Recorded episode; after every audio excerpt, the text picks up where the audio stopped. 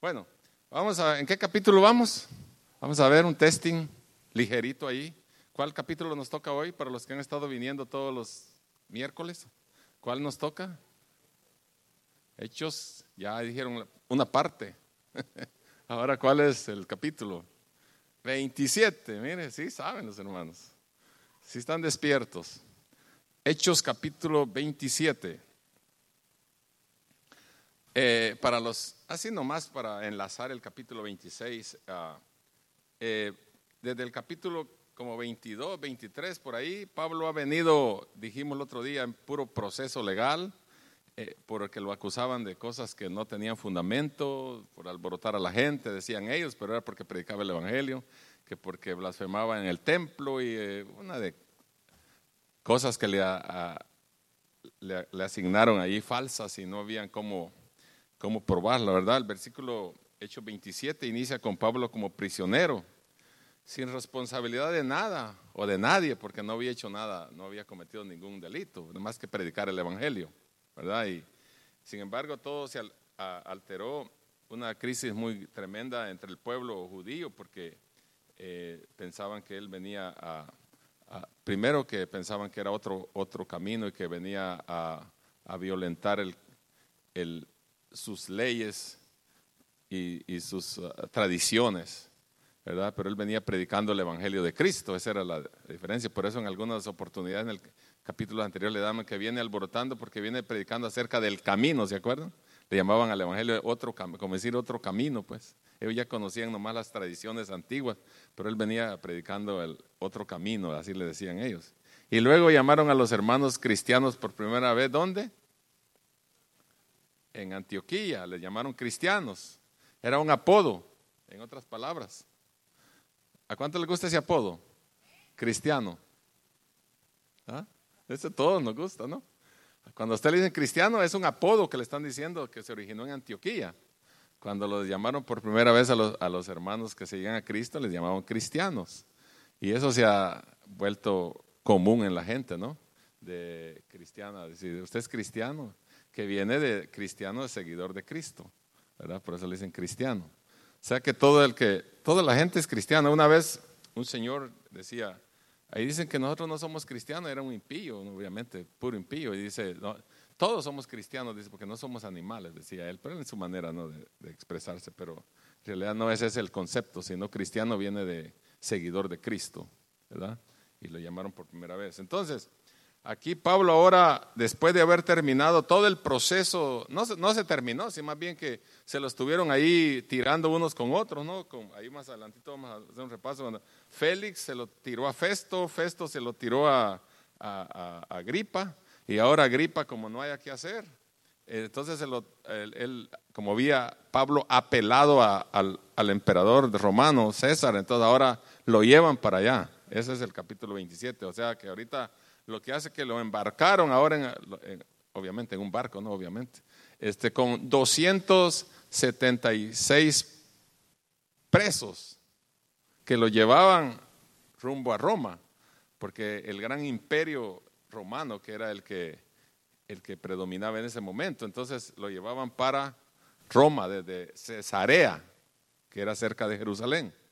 Llevan a Pablo, esto es histórico, apréndase la historia. ¿Cuánto le gusta la historia? Esto parece como una novela, pero no piensen en las novelas de la, esas novelas que están en la televisión. Cuando uno dice, eso es como una novela, es como una historia, quiere decir, pero a veces uno se imagina ya aquella que traiciona la, que hace unas tonterías ahí en la, en la televisión. La novela es, es, bonita, las novelas son bonitas, son históricas, son, la Biblia habla novelas también, pero no está hablando de esas de la televisión donde la mujer traiciona al hombre y el hombre a la mujer y luego al final se pelean y que se gritan y todo, eso no, no está hablando de esas novelas clase de novelas. Eso ni le debían de llamar novelas, no que le debían de llamar eh, eh ¿cómo? basurero o algo, o, cochinero o algo, un nombre más adecuado, ¿no? Pero no es una novela. Las novelas son aquellas eh, historias fundamentales que tienen un sentido eh, que es de beneficio este, ético, moral y a veces hasta espiritual también, como en el caso de las historias bíblicas pero a esas que salen ahí no, no, o sea, no relacione eso en su mente. Usted cuando hablamos de una novela, ¿no? O cuando oiga algún día un predicador es una preciosa novela que usted diga, este predicador viene hablando de novelas aquí, porque uno viene acostumbrado a ver esas cosas en la televisión, cree que eso se llama novela. Eso más bien se había llamar de otro nombre. Pero bueno, Pablo va ahora con doscientos y pico de, de, presos también ahí a, a Roma para ser juzgados allá porque muchos de ellos tenían delitos graves y algunos, pues como pasó con Pablo, no podían ser procesados dentro de las provincias o pueblos donde habían eh, gobernadores, reyes representando al emperador. Entonces lo mandaban allá porque algunos apelaban. ¿Saben qué es apelar, verdad? Todos han ido a la corte y saben qué es apelar, ¿no? Cuando uno somete un caso y, luego lo solicita que se haga de tal manera y a veces es, recibido y a veces no, no se recibe la apelación, ¿verdad? a menos que tenga un abogado uno o hagan algo para hacerlo. Entonces quiere que le dan otro chance de, ir a otro nivel para ser juzgado, ¿no? Como en el caso de Pablo, él apeló por ser ciudadano romano, ir a Roma, hasta donde estaba el, emperador. Entonces dice la Biblia que, que, de todas maneras la historia de su dirección eh, emergente durante un viaje lleno de tormentas por el mar Mediterráneo y, consecuencia de un naufragio, el comienzo se divide en tres, cuatro cosas. El comienzo, la espera, la tormenta y el naufragio. Pero Pablo quería ir a Roma. Había sido ya predicho. Por ejemplo, en Hechos 19, 21 dice, en el capítulo anteriores que leímos, dice, pasadas estas cosas, Pablo se propuso en espíritu ir a Jerusalén. Después de recorrer Macedonia y Acaya, diciendo, después que haya estado ahí, me será necesario ver también a, eh, ver también a Roma. Y luego en Romanos 1, 9, 10 dice, porque testigo me Dios a quien sirvo en mi espíritu en el Evangelio de su Hijo, de que sin cesar hago mención de vosotros, siempre en mis oraciones, rogando que de alguna manera tenga al fin, por la voluntad de Dios, un próspero viaje para ir a vosotros, le dice a los romanos. Y luego en Romanos 15, 28 al 21 dice, así que cuando haya concluido esto y les haya entregado este fruto, pasaré entre vosotros rumbo a España. Y se quedó, y sé que cuando vaya a vosotros llegaré con abundancia de la bendición del Evangelio de Cristo dice a los romanos. Entonces Dios tenía una voluntad para él, un plan, una meta, que fuera Roma. O sea, había sido ya predicho, había sido profetizado, había sido enviado por el Señor desde el día en que lo llamó al ministerio, cuando le dijo que era necesario que padeciera todas esas cosas, porque era un instrumento escogido de Dios para llevar el Evangelio a reyes y a gobernadores y a todo el mundo de ese momento, ¿verdad? Entonces había sido ya, se estaba como cumpliendo la palabra no como cumpliendo, se estaba cumpliendo lo que se había dicho acerca de él. Entonces, Dios tenía una voluntad para él que Pablo posiblemente no era su voluntad o no era, o no era de la manera que él pensaba que iba a suceder ese viaje, ¿verdad? Porque en ese tiempo, mire, oiga bien, le voy a decir esto, porque a nosotros pasa a veces, o pasaba hace muchos años, ¿quién no quería venir a Estados Unidos? Se moría la gente por venir a Estados Unidos, ¿verdad? Ahora andamos nosotros aquí para arriba para abajo, hasta peleándonos con los gringos y con todo el mundo. Y aquí, que antes nosotros los mirábamos como angelitos cuando llegaban a Centroamérica, México y todo eso. los gringos como que vienen del cielo, pues a dónde será Estados Unidos. Y veníamos con aquella ilusión y todo aquí. Pero cuando ellos, aunque sean presos, era un privilegio ir a Roma desde, desde Jerusalén, porque viajaban muchos, muchos días y ahí los llevaban dándoles comida y y luego llegaba, tenían, iban a ir a conocer al, emperador, imagínense, el emperador del imperio, de, valga redundancia, de Roma. Entonces era, para ellos en cualquier manera que fueran a Roma era un gran privilegio. Pero Pablo no sabía, en este caso, él dijo, los voy a ir a ver a ustedes, mi gozo es estar con ustedes y todo, pero no se imaginaba la situación tan difícil que iba a pasar durante la travesía del, mar y de todo eso que iba a ser un naufragio, ¿no?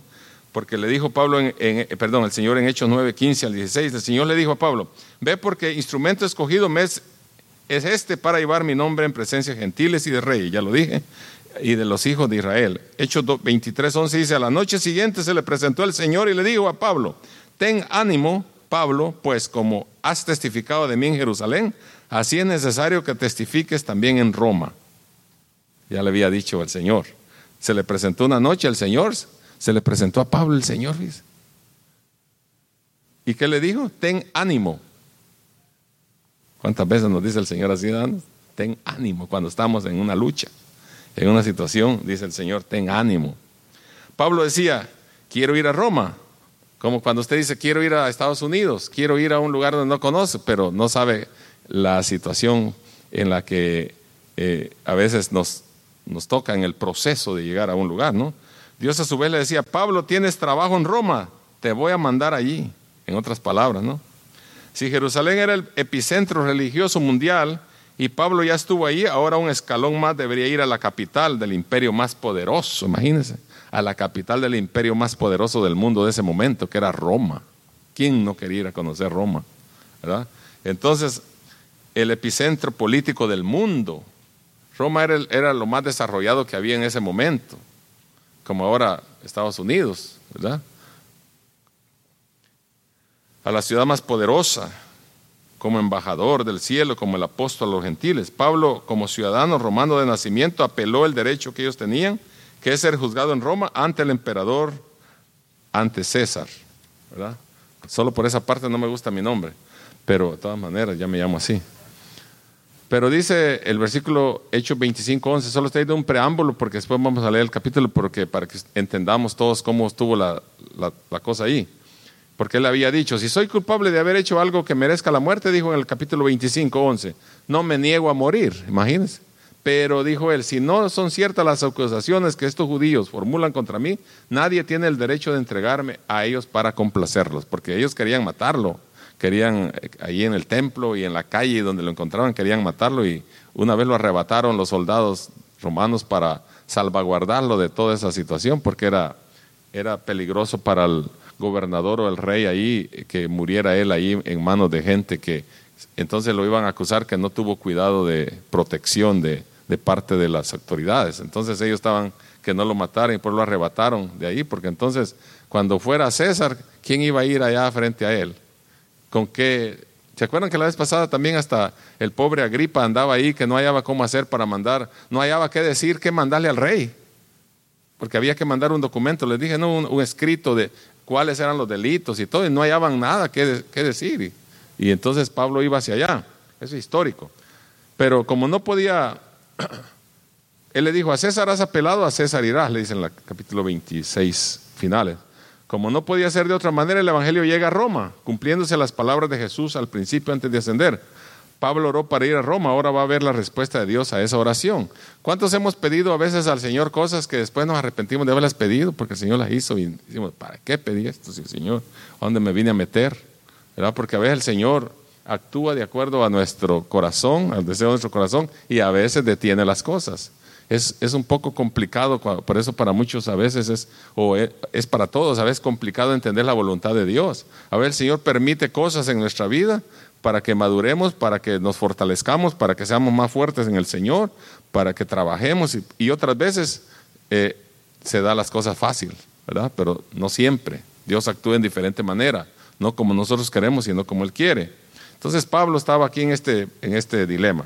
El Evangelio camino a Roma a través de Pablo. Entonces vamos ahora al versículo 27.1. Dice, cuando se decidió que habíamos de navegar para Italia, entregaron a Pablo y a algunos otros presos a un cinturión llamado Julio de la compañía Augusta. Y embarcándonos en una nave adramitena que iba a tocar los puertos de Asia, zarpamos, estando con nosotros Aristarco Macedonio de Tasilónica.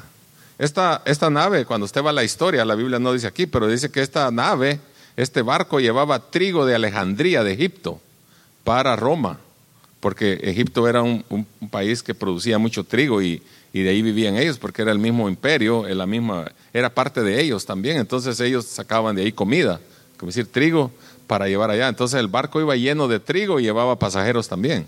Entonces, no sé si, yo creo que no tenemos un mapita ahí de, no tenemos un mapa de cuando, cuando va del rumbo a, desde Cesarea a, Roma, creo que no, no, no, no, le llegó a los hermanos, pero bueno. Y dice entonces el, el 3, al otro día llegamos a Sidón y Julio, tratando humanamente a Pablo, le permitió que fuese a los amigos para ser atendido por ellos. O sea, este cinturión le permitió a Pablo que se saliera del barco donde atracaron el, puerto que llegaron y allí él pudo ir a los hermanos que estaban en ese pueblo y ser atendido ahí, la comida y bueno, habló con ellos y usted sabe, ¿no? Alegre ahí el Pablo, pero bajo la tutela del, de Julio, que era el, el centurión que llevaba a todos los presos, que era el, jefe pues de los soldados que iban escoltando a todos los presos que iban ahí en ese barco. Bueno, no se va a imaginar la India, la Pinta y la Santa María, porque cuando la, la Isabela Católica lo mandó para América fue otro, otro issue, otro asunto, ¿no? Fue otro, otro, otro problema, ¿no? Cuando mandó a todos los presos y, y a toda la gente corrupta y sinvergüenza y mandó a América Latina, que le dijo a Colón cuando venía, llévatelos, y anda, eh, ah, llévatelos ahí, no los vas a dejar allí. Venían llenos los barcos de puros presos también. No se sabía esa historia usted, cu- cuando Colón traía presa, ahí venía gente de todo. Por eso dice que de ahí heredamos muchas veces en Latinoamérica la corrupción y todo porque ahí venían eh, eh, asesinos, venían violadores, venían este, secuestradores, venían, había de todo ahí. Lo que quería la reina Isabela, la católica, era sacar ese gentío de las cárceles y mandarlo que los viniera a perder aquí estos desiertos donde no había, solo indios habían. Entonces no- no- no- no- nos vino a entonces ahí somos nosotros heredados. Por eso nosotros tenemos 75% de indio y 25% de latino, aunque nosotros nos creemos que somos puros. Ay, yo, yo no soy indio, puros indios somos. Todos los que venimos de Latinoamérica somos indios. En paréntesis, pues, no, sin ofender a nadie, porque uno- algunos parecen gringos. bueno, entonces, él iba para allá el versículo 4 y haciéndonos a la vela, desde ahí navegamos a Sotavento de Chipre, porque los vientos eran contrarios. Habiendo atravesado el mar frente a Cilicia y Panfilia, arribamos a Mira, ciudad de Licia, y hallando ahí el centurión una nave alejandrina que zarpaba para Italia, nos embarcó en ella, navegando muchos días despacio y llegando a duras penas frente a Cnido. No Nido, tiene que pronunciar la G antes, Nido. Porque nos impedía el viento, navegábamos a Sotavento de Creta, frente a Salmón. Y costeándola, dándole vueltecitas por ahí con dificultad, llegamos a un lugar que, llamaba, que se llamaba Buenos Puertos, cerca de la cual estaba la ciudad de Lacea. Y habiendo pasado mucho tiempo y siendo ya peligrosa la navegación, porque por haber pasado ya el ayuno, Pablo les amonestaba diciéndoles, varones, veo que la, nave- la navegación va a ser con perjuicio y mucha pérdida, no solo del cargamento y de la nave, sino también de nuestras personas. ¿Por qué decía Pablo eso? Porque ya había navegado como tres veces él, en los vientos y en los huracanes, en el mar y todo eso, ya tenía experiencia de esas cosas. Y le dice al piloto y al dueño de la nave, oigan, ¿saben qué? Debemos de quedarnos aquí en buenos puertos porque ah, parece que el ambiente en el mar no se mira muy, muy, muy bueno, porque más adelante vamos a leer que ya tenía, tardaron casi 12 días, 14 días, dice que no miraban las estrellas ni el sol de, los, de las grandes olas que tapaba el, arriba, venía era tremenda el invierno, eh, porque era en invierno. Entonces era una situación y Pablo les sugirió que se quedaran allí, pero dice que el del piloto y el dueño del barco ni, ni caso le hicieron, pero ya van a ver lo que sucedió. Pero el cinturión, pero le dije que es como una novela. El cinturión daba más crédito al piloto y al patrón de la nave, o sea, al dueño, que a lo que decía Pablo. Señores, aquí no debemos de quedarnos aquí, porque ah, según veo yo, hay indicios de que nos vamos a, va a haber pérdidas. Se va a perder todo lo que llevamos aquí, en otras palabras, el trigo pues que llevaban, y también van a haber vidas que se van a morir, porque podemos hundirnos o podemos pasar tal cosa. Ni caso le hicieron. Como quiere decir, este, no lo conocían, que, que él sabía de eso. Él ya había andado en las iglesias en todos lados. ¿Se acuerdan del primero, segundo y tercer viaje? Misionero. Ya había andado en todo eso ya, varias veces, pero él- ellos creyeron que él, primera vez que andaba en barco. Y siendo incómodo el puerto para invernar, la mayoría acordó zarpar, salir pues de allí, por si pudiesen arribar a Fenice, puerto de Creta, que mira al noreste y sudeste, invernar allí. Hoy como quisiera ir a Creta, yo viera qué bonita la isla, está en- al frente de Grecia, al, al oeste de Grecia, quiero ir a vacacionar allí. Está enfrente a Grecia, es una isla muy preciosa. Entonces aquí comienza la cosa. Y soplando una brisa del sur, pareciéndose que ya tenía lo que deseaban, levaron anclas e iban costeando Creta. O sea, ya iban ya ahí, iban tratando de las anclas, ¿no? El hermano Elías es el único que creo que conoce todas estas terminologías porque él es pescador profesional que ha ido al mar a meterse allá, allá hasta adentro, donde ya no llega ni, el, ni señales de nada. ¿A cuántas millas han ido, hermano Elías, hasta dentro del mar? Han ido a pescar como a 90 millas. Aleluya. Solo el susto ya no regreso yo.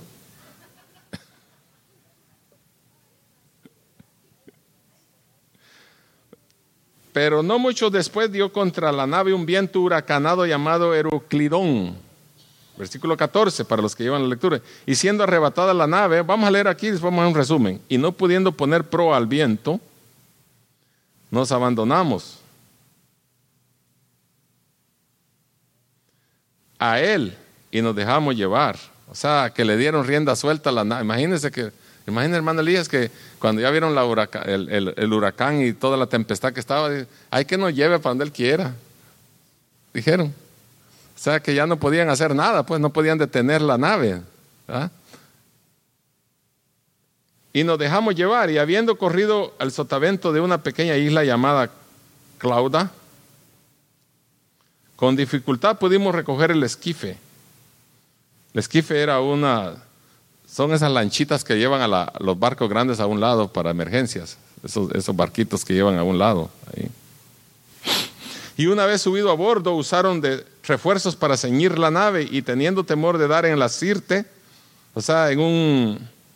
La sirte es un, área donde hay arena que puede que se encalle ahí el, el barco, ya no sale de allí. Esa es una sirte arriaron las velas y quedaron a la deriva. Se quedaron a donde, a donde se fuera la nave.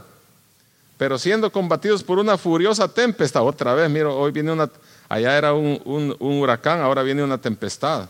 Al día siguiente empezamos a lijar. ¿Qué es cuando empiezan a lijar, hermano Elías? Empiezan a lijar, dice.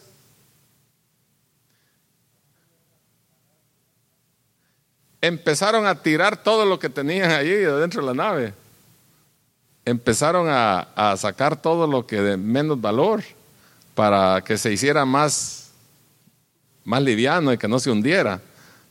Empezaron a tirar todo y al tercer día con nuestras propias manos, dice en el 19, arrojamos los aparejos de la nave, o sea que todo cuanto tenían allá adentro, que no era trigo, empezaron a tirar las maletas, los barras de esto, lo que llevaban ahí, cualta cosa, empezaron a tirarlo al mar para que se hiciera más liviano. Y no apareciendo ni sol ni estrellas por muchos días, oiga, métase a la historia, a la novela, y acosados por una tempestad no pequeña, ¿era pequeña o no? No pequeña, ya habíamos perdido toda esperanza de salvarnos. Entonces Pablo, como, hacía ya muchos que no comíamos, puesto en pie en medio de ellos, dijo, habría sido por cierto conveniente, oh varones, haberme oído y no zarpar de Creta, tan solo para recibir este perjuicio y pérdida. Le está recordando lo que les había dicho, ¿se acuerdan? Que les había aconsejado que no siguieran y él, ellos dijeron, no, pues vámonos. Pero ahora os exhorto a tener buen ánimo, pues no habrá ninguna pérdida de vida entre vosotros, sino solamente la nave. Mire, ¿con qué seguridad habla? Y ahí viene por qué. Porque esta noche ha estado conmigo el ángel del Dios de quien yo soy y a quien sirvo. ¿Quién era entonces? ¿Quién era ese ángel de Dios? Oiga lo que dice allí. Él ha estado conmigo el ángel del Dios de quién soy. ¿Quién era? Cristo. ¿De quién soy y a quién sirvo? ¿A quién servía él? Él no servía al ángel, servía a Cristo. Diciendo, Pablo, no temas, le dijo, es necesario que comparezcas ante César. Oiga, el Señor estaba en control. ¿Cuántos saben que en medio de la tempestad el Señor está en control? este Pablo creo que a los demás no sabían, pero Pablo sí. Pensaron que se le había olvidado que lo había mandado porque había un objetivo que fuera a Roma. Entonces, debido a que, mire, solo debido a que iba Pablo ahí, el Señor los iba a guardar para llegar a Roma, porque era necesario que Pablo llegara allá, no los demás. Pero por él, ahora se levantó él y les dice, no temas, le dijo, porque es necesario que comparezcas ante César. Y he aquí, Dios te ha concedido todos los que navegan contigo. Mire, hasta, mire, no, a, mí me dio tanto gozo a ver ahí, a través de usted, a través de mí, la gente recibe bendición, hermano. Sí, la bendición era para Pablo, él le dijo, ah, y con todos los que van contigo también se van a salvar, mire, qué misericordia. Por eso a mí me, yo siempre, cuando he predicado y he enseñado, digo, usted no se crea que es un inválido cristiano, que, usted no vale nada. La gente lo mira así como, así como cualquiera, como los demás. Pero a través de, eso la Biblia dice que no somos la sal y somos la luz del mundo, el sabor. Y a través de nosotros el mundo está recibiendo bendición y no y saben. El mundo no sabe que a través de los creyentes, porque dice, vosotros sois la sal de la tierra y la sal se desvaneciere, ¿con qué será salada? Por eso el día que la iglesia de Cristo se levante de aquí, de la tierra, uh, ¿qué dice la Biblia que va a pasar? Una tribulación horrible para el mundo, porque ya no va a estar la sal de la tierra, que somos nosotros los creyentes. El mundo no entiende eso. Pero el día que la iglesia desaparezca de aquí, va a ser un caos horrible para el mundo. ¿verdad? Por tanto, varones, le dijo, ahora se levantó él ya con ánimo. ¿Cuántos se sienten fortalecidos cuando el Señor habla? Cuando el Señor te da una esperanza, cuando el Señor te dice que te levantes y que, y que seas fuerte. Por tanto, oh varones, tened buen ánimo, porque yo confío en Dios que será así como se me ha dicho. Con todo, es necesario que demos en alguna isla, como decir, Él nos va a guardar, pero es necesario que paremos en algún lugar venida la decimacuarta noche. ¿Cuál es la decimacuarta? 14 días, ya tenían dos semanas de venir allí.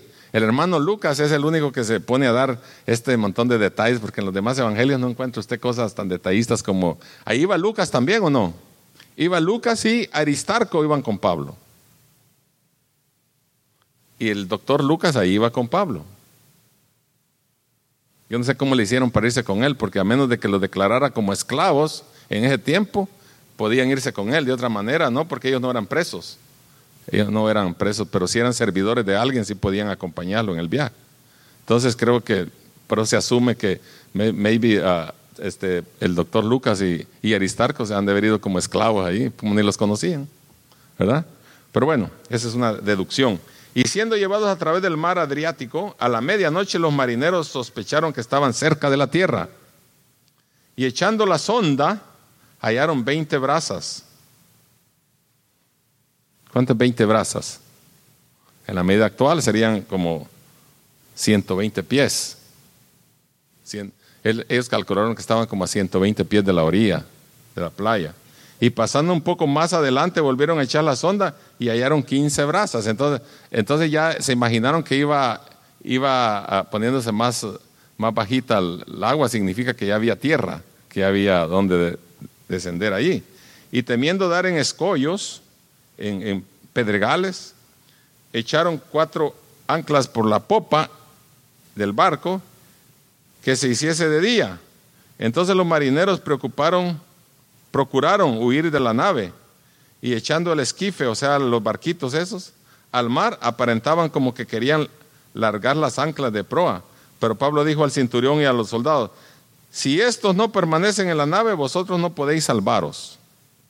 Entonces los soldados cortaron las amarras del esquife, de los barquitos esos, y los dejaron perderse, que se fueran, porque se querían desaparecer ellos, se querían salir, se querían ir.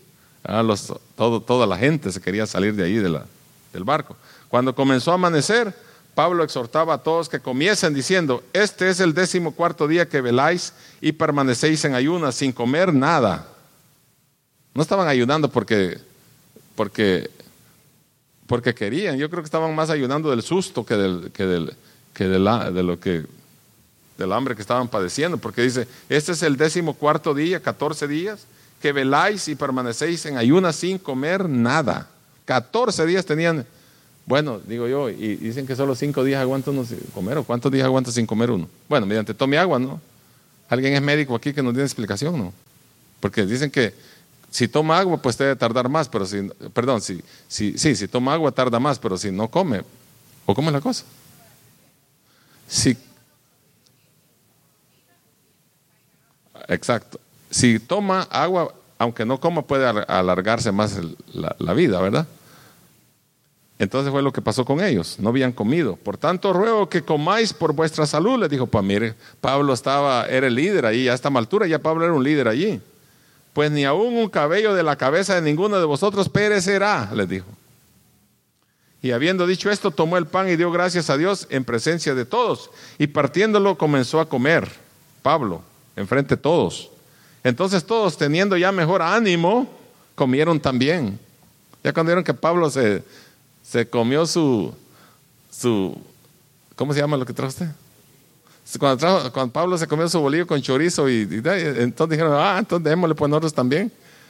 Viendo que Pablo ya había dado gracias y comenzó a comer, dijo, bueno, comamos nosotros también. Y éramos todas las personas en la nave, 270 y, les dije al principio, ¿no? 276 éramos, dice. Por eso le digo que el hermano Lucas habla en plural ahí porque ahí va él. Él es el escritor de este libro. Y dice, y éramos, dice. Se incluyó él también. Tome nota de eso. Dice, éramos todas las personas 276. Y ya satisfechos, dice, ya estábamos felices. Aligeramos la, aligeraron la nave, ¿no? Hasta la nave caminaba más rápido. Ya tenían más ánimo, pues es que venían luchando 14 días con los vientos, con los huracanes, con las tormentas y con todos los ciclones, pues ya no traían, ya venían desanimados y sin comer. Pues ahora dice que hasta la nave se apuró. Ya satisfechos aligeraron la nave, pero aquí está lo triste, echando el trigo al mar. Para que se apurara más la nave, echaron el trigo al mar. Cuando se hizo de día no reconocían la tierra, pero veían una ensenada, o sea, una entradita de agua dentro de la tierra. ¿Cuántos, cuántos conocen ensenada? Es como una bahía. Ajá. Esa es una ensenada, por eso se llama ensenada ahí donde, donde todos van.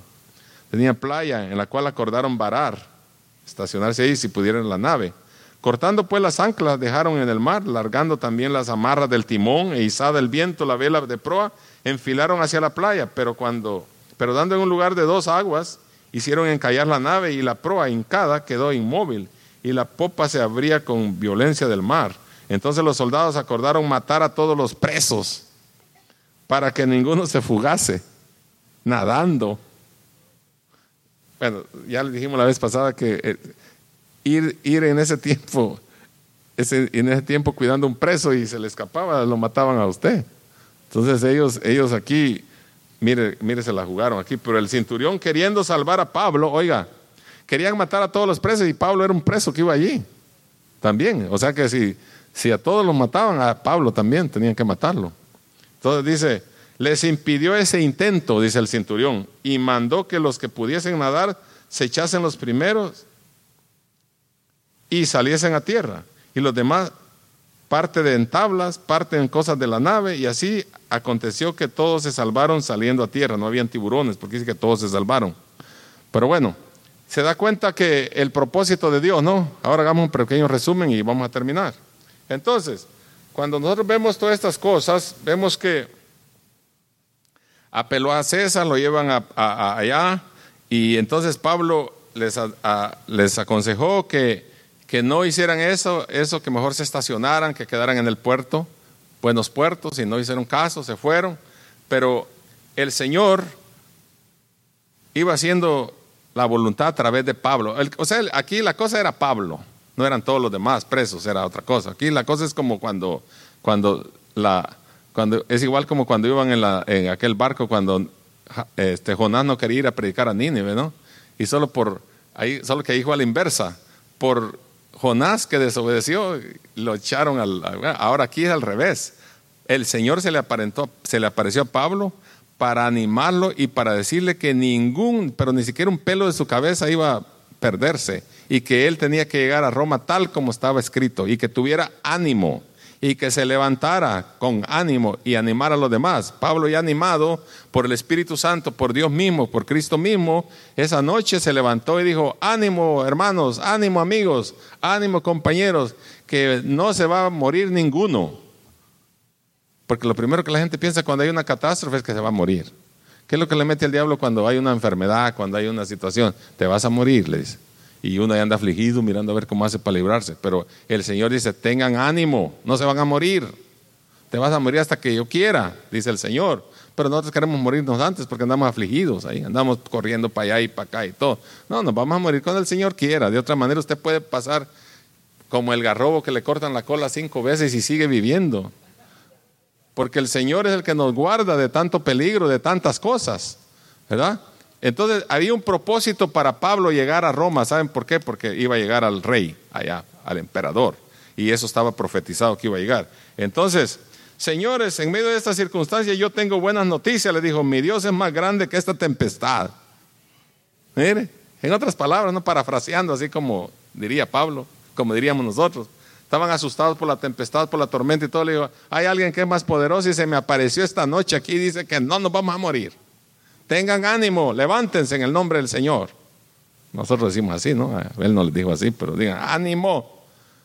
Yo sé que vienen cansados, atribulados, están mal, pero tengan ánimo que yo los voy a, a levantar y ninguno va a morir. Pablo fue vocero del Señor frente a ellos para predicarles que había poder en el nombre del Señor. No le hacían caso al principio cuando sugirió de la nave que si la podían dejar ahí estacionada, pero ahora todos oyen lo que Pablo está diciendo. Ahora Pablo ya se había ganado ya a todos a través de la predicación de la palabra de Dios, o sea que iba haciendo el trabajo también de predicarles a un Cristo poderoso. Dijo él, pero ahora os exhorto a tener buen ánimo, pues no habrá ninguna pérdida de entre nosotros, sino solamente de la nave, porque esta noche ha estado conmigo el ángel del Dios, quien, a quien sirve, a quien soy. Y Pablo, no temas, es necesario que comparezca ante César y aquí, y aquí Dios nos ha concedido todo lo que navegan contigo. Pablo, te he dicho varias veces que vas a ir a Roma, que mi plan y mi propósito es que lleves el Evangelio al corazón del mundo y hasta que no termines tu obra, no va a parar nada aquí. Así que Dios te tiene a ti y a mí y no va a dejar de hasta que terminemos lo que tenemos que hacer. Porque muchos estamos a media todavía. O algunos ni han comenzado. Algunos creen que ya terminaron, pero se jubilan. ¿No viste que hay gente que se jubila? Hoy no voy a la iglesia por este año, dice, voy a, agarrar un año de jubilación. Un año sabático. Y, el Señor no ha terminado con él y, se va. Por eso es que muchos no reciben lo que el Señor les prometió, porque se huyen antes de que el Señor termine con ellos. Pregúntale al Señor si ya terminó contigo, porque si no ha terminado, no, te huyas, porque falta todavía. Ah, yo le pregunté una vez al Señor, cuando me iba a morir, Señor, ¿qué tengo que hacer todavía? El Señor me dijo un montón de cosas que tengo que hacer. Después se las voy a decir, o se las voy diciendo de a poco a poco. Pero Quiere, ya, le agarró comezón de oídos.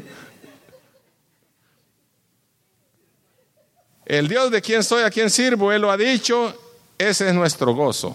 Y el que lo dijo va a cumplir lo que dijo. ¿Cuántos saben que el Señor cumple lo que promete? Cuando Él dice que sí, sí, cuando Él dice que no, no. Y aunque estemos ahí haciendo lo que queramos, la voluntad de Dios se cumple porque Él es el que manda nuestra vida. Entonces, en resumen, él era un líder poderoso, Pablo.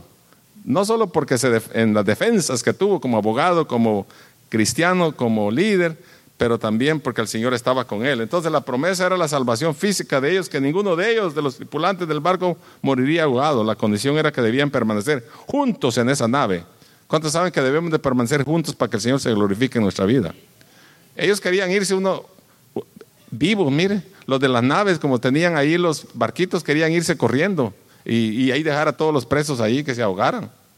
Y dijo Pablo, no, no, no, estemos juntos aquí, ninguno va a morir. ¿Cuántos saben que la unidad está la fuerza, aunque es un dicho? ¿Saben que cuando estamos unidos, el Señor se glorifica? Pero cuando estamos divididos uno por un lado, otro por otro, uno haciendo aquí, otro haciendo allá y cualquier cosa, no, no se glorifica Dios porque uno estamos en un pensamiento, otros en otro. Entonces, ellos, dijo Pablo, manténganse juntitos que ninguno se va a morir. Y no intenten escapar o huir porque puede ser que en la huida o en la escapada se van a morir. ¿Cuántos saben eso? Que cuando hay catástrofes, hay gente que no se iba a morir por salir huyendo, le cae encima o se va, cualquier cosa le pasa. Entonces, tranquilo, cálmese, ¿verdad? Que el Señor tiene la respuesta. El Señor tiene lo que tiene que hacer. Y le voy a decir, mire, cuáles son las características de Pablo como líder, porque este sábado tenemos esto y entonces para que usted tenga un poquito. El, líder debe ser confiable. Pablo era un prisionero importante cuyo escape o cuya muerte habría significado graves problemas para Julio, el que era encargado de los soldados, de la custodia. Pero él, mira, estando en condición de preso, le confiaban que saliera del barco. Solo a él, a los demás no. Tenían cara de mañoso, porque sabe que la gente mañosa está en la cara, ya le conoce. Pero un creyente, hasta para caminar, el creyente siempre anda manso y humilde de corazón. Hasta camina como creyente. Pues así he oído yo que algunos hasta por el caminado los conocen que son creyentes. Ni siquiera ha hablado y dice, de la manera como camina. usted, es cristiano, sí, sí, es tan pasivo, tan manso, tan humilde. Oh, ¿cómo refleja usted cuando habla conmigo? Parece que tiene algo, algo ahí dentro, ¿verdad? porque no hay necesidad que hablemos, sino que reflejamos a Cristo en nuestra vida. La gente no nos mira, a veces, la mayoría de veces la gente no mira a Panchito, mira a Cristo. No mira a Eustaquio, mira a Cristo. No mira a Anacleto, mira a Cristo. Solo para decirle, pues, no es que diga un nombre y se va a ofender. Segundo, un líder debe tomar la iniciativa. En la reunión en Buenos Puertos, Pablo, aunque no le hicieron caso, él habló. Tercero, un líder debe emplear buen juicio. Cuarto, un líder debe hablar con autoridad, pero no autoritariamente, no estoy hablando que hable como cacique o como el que manda más, sino autoridad quiere decir de Dios, pues que está ungido de Dios para hablar con, autoridad y no todo afligido ahí, todo, todo aguazapá. ¿Cuál?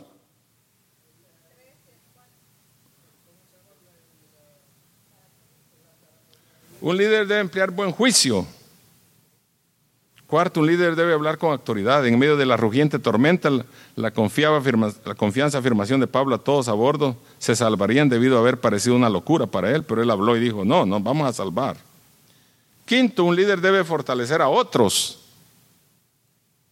Pablo animó tres veces tanto a los aterrados pasajeros como a la tripulación a, a no perder la esperanza. Y sexto, un líder no debe referir su absoluto, no debe pensar que él tiene la última palabra.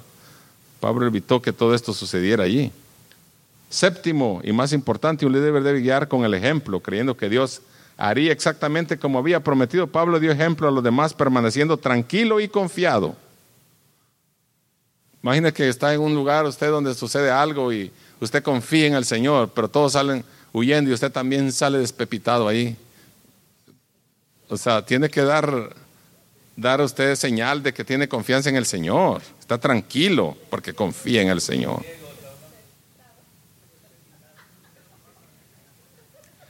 Se me salió una idea de mi tierra. Dándose cuenta de que debían comer antes de tratar de llegar a la playa, el apóstol tomó el pan y dio gracias a Dios en presencia de todos y partiéndolo comenzó a comer. Cuando todos vieron el ánimo de Pablo, todos comenzaron a comer. Entonces, Dios siempre hace como Él quiere, con quien quiere, y en el momento oportuno, el Señor siempre está con nosotros. Dios lo guardó y llegó hasta Roma. En el capítulo 28, pues es el final. Ahí vamos a ver el pobre, porque allá se tuvo que ir a, allá a Roma y llegaron allá donde tenía que llegar y estuvo mucho tiempo ahí, como varios años, y los hermanos lo visitaban y llevaban comida, lo colaboraban con él pero él sabía que en muchas de las epístolas dijo, pronto está mi partida, va a ser pronto. Aquí va a ser decapitado. Ese era el, el, pago que le iban a dar. Pero él estaba confiado que, por eso una vez dijo él, para mí el vivir es Cristo y el morir ganancia. Sea que vivamos o que muramos, somos del Señor. A no le importaba si moría o vivía, era del Señor. ¿Cuántos saben eso? A mí me alienta eso cuando dice, sea que vivamos o que muramos, somos del Señor. Pues entonces no importa cómo, cuándo, ni cómo, pero somos del Señor. Bueno, póngase de pie. Vamos a despedirnos. Y el sábado no, no falte ahí a la cumbre a las 8 de la mañana. Amén. en el santuario principal, ahí vamos a estar todos reunidos hasta las 12 del día para realizar ese evento precioso. Y el domingo a las 11 de la mañana nos vemos en el santuario también otra vez. Y los caballeros no va a haber este sábado por el, debido a la cumbre, pero nos vamos a seguir gozando en los demás. Y si usted quiere ir al retiro de caballeros del 9 al 11 de septiembre, apúntese. Ahí yo lo puedo apuntar, son 100 dólares, 60 de, que hay que pagar de registración y 40 de comida. El hermano Sergio Trejo va a ir, a ver nuestro chef allá para que hacer la comida, así que no va a preocupar de comida ya, va a ir a comer bastante, gloria a Dios. Y entonces, si quiere pagar, este domingo es el último día de registración para los que quieran ir. Vamos a ir. Hermano Ignacio fue una vez con nosotros. Ahí sale en la pantalla, en los anuncios que estamos teniendo de, los, de la PowerPoint, ahí sale usted. fue la vez pasada con la última, antes de la pandemia, porque durante la pandemia no fuimos. Hasta ahora vamos a ir otra vez de hace como tres o cuatro años. Ahí está el anuncio, mire, para que se refresque. Del, del, y ahí está el lugar, la dirección y, y toda la información para que se, se dé más una idea. Bueno, vamos a orar al Señor. ¿Hay alguien que necesita oración? Levante su mano ahí. Arminda, hermano Jesús, hermana, hermana Vilma. Tres, vamos a orar.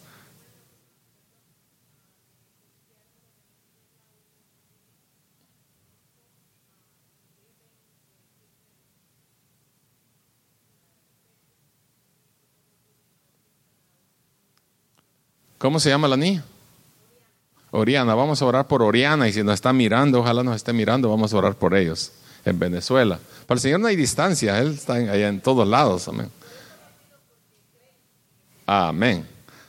Padre, en el nombre de Jesús venimos delante de ti, Señor, dándote gracias esta noche. Bendito tu nombre, Padre, por esta enseñanza preciosa que nos das. Nos esforzamos, nos, nos da ánimo, Señor, para seguir adelante, porque tanto sufrimiento, Señor, que pasaron otros y, vencieron, Señor, y nosotros también estamos a veces pasando situaciones y no parecidas y parece que nos vamos a morir, Señor, pero ayúdanos a tener ánimo y ayúdanos, Señor, a seguir adelante. Padre, ponemos delante de ti la, la petición de mi hermana Armida, Señor, en la, en la persona que está en Venezuela, Padre, y si este día nos está mirando este momento, Padre, en el nombre de Jesús, pon tu mano de poder, Señor, ahí donde ella necesita, Señor, un milagro, Padre, en el nombre de Jesús. Enviamos la palabra, Señor, de sanidad y de, y de, solución a ese problema. En el nombre de Jesús. Pedimos por la petición de mi hermana Vilma, Padre, en el nombre de Jesús. Te pedimos que tú obres, Señor, la petición de mi hermano Jesús. Señor, tú la conoces, Padre. Obra milagrosamente, Señor, ahí en, ese, en esa petición, Señor. En el nombre de Cristo Jesús nos unimos juntos, Señor. Como dice tu palabra, debemos estar unidos, Señor, en un mismo sentir. Esta noche nos unimos todos, Padre, en estas tres peticiones que sean resueltas en el nombre poderoso de Jesús, Padre. Gracias te damos porque tú eres el único que puedes hacer lo que nosotros ni nadie puede hacer. Tú sí lo puedes hacer, Padre. En el nombre precioso de Jesús te damos gracias en esta noche. En el nombre de Jesús. Amén.